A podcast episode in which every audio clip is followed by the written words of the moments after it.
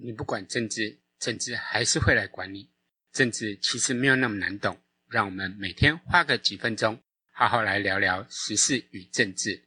欢迎来到三分钟聊政治。今天是十月一号，来跟大家聊聊欧阳娜娜将在中国国庆晚会唱《我的祖国》。在聊正题之前，先祝大家中秋连假愉快，同时也跟大家说一声，我的 Podcast 目前已经从声浪搬到 First Story，。会搬家的原因不是因为声浪不好，单纯只是因为 First Story 有单篇留言的功能。所以，如果对今天的内容有意见，想交流，可以按说明栏的留言连结去留言哦。期待大家留言哦。根据媒体报道，欧阳娜娜将在今天，也就是中国国庆时，登上中国央视国庆晚会舞台，与众多中国明星一同高唱中国的爱国歌曲《我的祖国》。文化部表示，如果经陆委会确认有违法的事实，文化部将会依法核处。根据相关规定，最高可处新台币五十万元罚款。而根据的就是《两岸人民关系条例》的规定，台湾人民法人、团体或其他机构未经主管机关许可，不能与大陆地区党务、军事、行政等具有政治性的机关、机构、团体。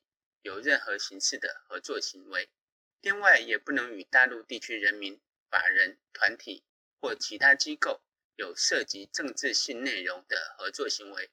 违反这些规定，可处十万元以上五十万元以下的罚款，并可按次连续处罚。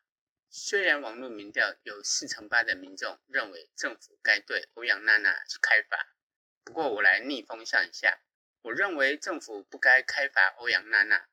之前陆委会基于政府立场重申相关规定，其实就够了。但是真的开罚或处罚呢？我认为只是在帮国台办提高业绩。讲最简单的，现在开罚了欧阳娜娜，那么张韶涵呢？以后上春晚的台湾艺人都要开罚吗？而且开罚五十万，对于这些艺人在中国能获得的利益来相比，根本无关痛痒啊。所以这样的开法有意义吗？反而，我觉得是国民党现在该头大了。前发言人欧阳龙的女儿在中国国庆高唱《我的祖国》，不就摆明了为了利益国民党人是可以认贼作父？国民党哪还有脸说自己是中华民国的捍卫者呢？欧阳娜娜其实也该扪心自问一下：如果她不是欧阳龙的女儿，中国会给他那么多的演出机会吗？至于那些说欧阳娜娜只是去表演，只是唱个歌，台湾哪有可能那么容易就被统战？政府不该小题大做，为难艺人的人。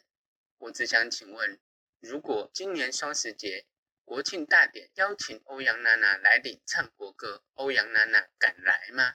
如果今年有艺人在国庆大典上面领唱国歌之后，遭到中国官方的封杀，你敢跟中国政府说那只是去表演？中国政府不该小题大做，为难艺人吗？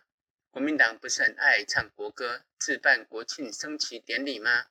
不然，国民党可以在自办的双十国庆升旗典礼上面邀请欧阳娜娜来领唱国歌啊！要知道，中华人民共和国的十一国庆是纪念一九四九年十月一号在北京举行的开国大典。那么，为什么会有开国大典呢？是因为蒋介石领导的中国国民党被中国共产党打败了啊！